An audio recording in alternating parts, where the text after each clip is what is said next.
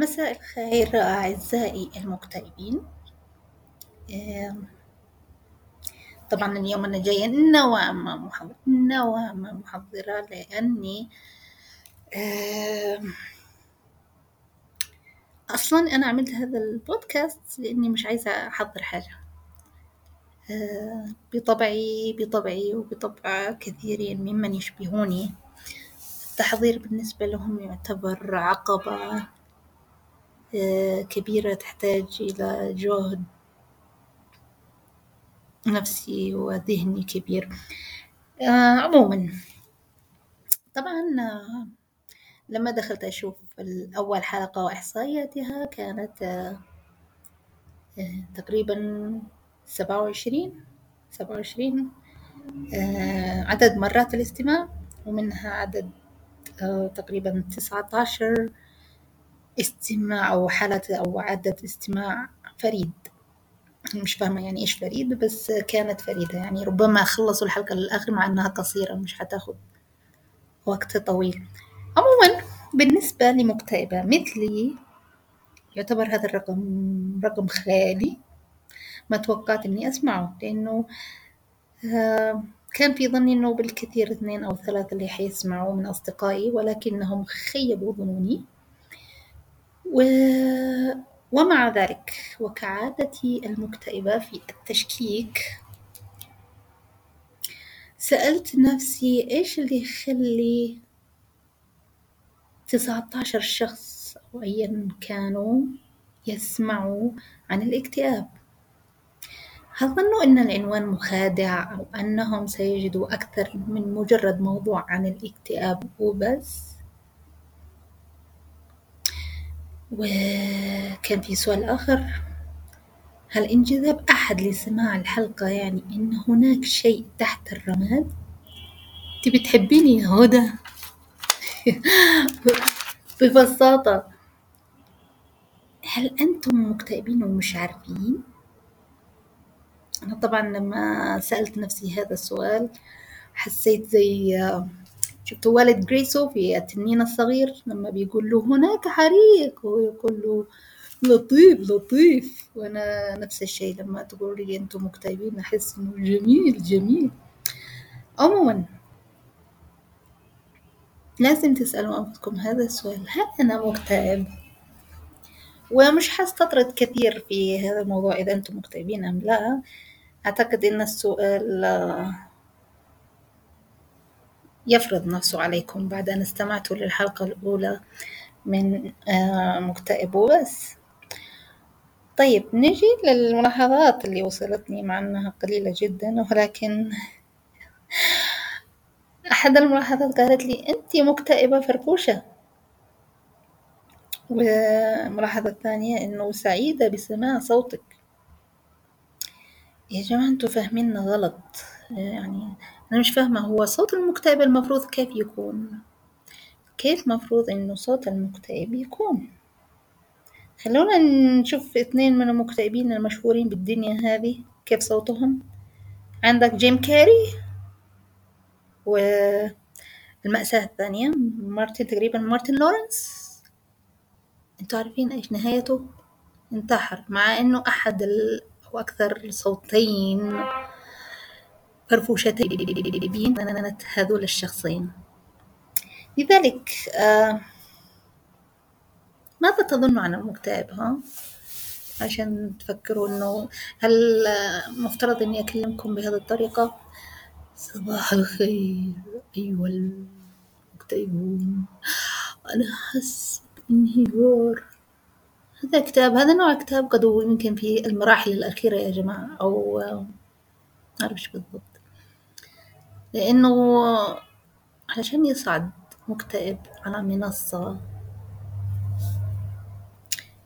إنه يكتب أو إنه يتكلم أو إنه حتى يروح مناسبة اجتماعية فهذا الشخص في أفضل حالاته. يعني نقول إنه مش حيوصل لمرحلة إنه يسجل أو إنه يتكلم أو إنه يقوم بأي نشاط إلا إنه آه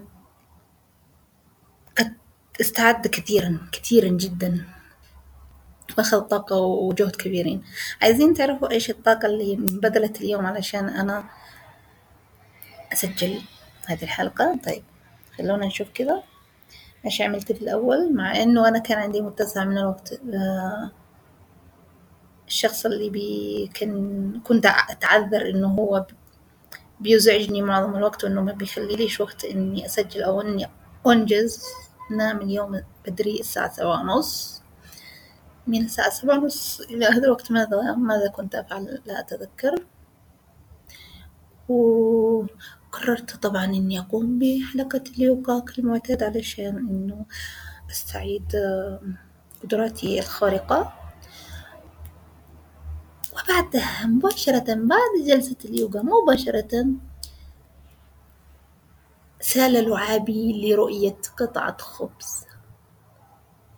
هذه القطعة مش بس إني حبيتها إنها تكون مجرد قطعة خبز لا تفننت فيها بحيث إنه كنت أسخنها أسخنها وأضيف عليها زيت زيتون وأغدقت عليها زيت الزيتون. يا جماعة اليوم حسيت إني اكتشفت اكتشفت زي ما يقولوا اكتشاف رهيب يعني. لأنه في الغالب. في الغالب. مش في الغالب أنا في الفترة الأخيرة أنا لا أتعشى. أنا فعلا لا أتعشى لأني لا أرغب في العشاء مش علشان صحتي يعني. دكتورة ليلى أنت سامعاني؟ الحقيني. لأنه آه في الغالب أنا ما عنديش رغبة إني أتعشى.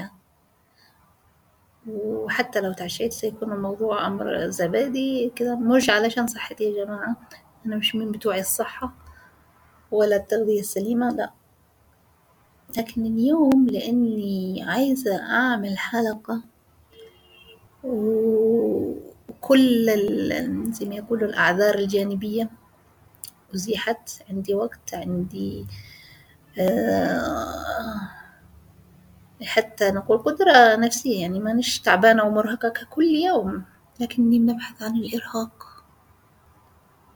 بحيث إنه اكتشفت إني لازم أقوم بعمل قطعة خبز وأتلذذ بأكلها ونحس إن هذه هي العادة الجديدة التي ستدخل على حياتي. أنا مندهش. خلونا نسيب الاندهاش هذا كله. أنا كنت عايزة أتكلم اليوم علشان أختم الحلقة اليوم. الحلقة العظيمة عن الاكتئاب. بإني أسألكم يا جماعة أنا مش حابة أتكلم مع روحي. أنا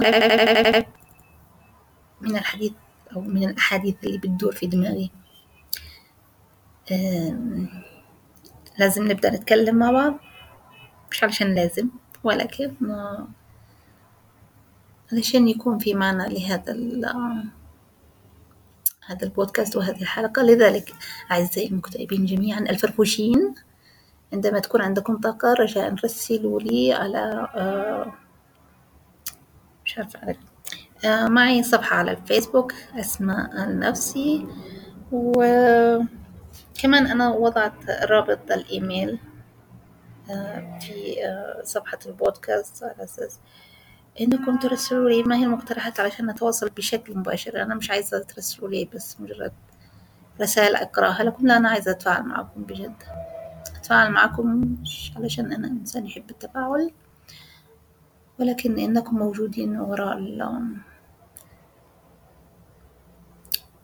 وراء الكواليس وما وراء الكواليس قد يكون في شيء يساعد على استنفار بعض عواطف الحياة لدينا إحنا المكتئبين فيا ريت لو سمحتوا إذا شايفين إن هذا البودكاست يستحق إن إحنا نستمر فيه مع بعض بإمكانكم أن تخلوه يستمر وتصبحون على خير.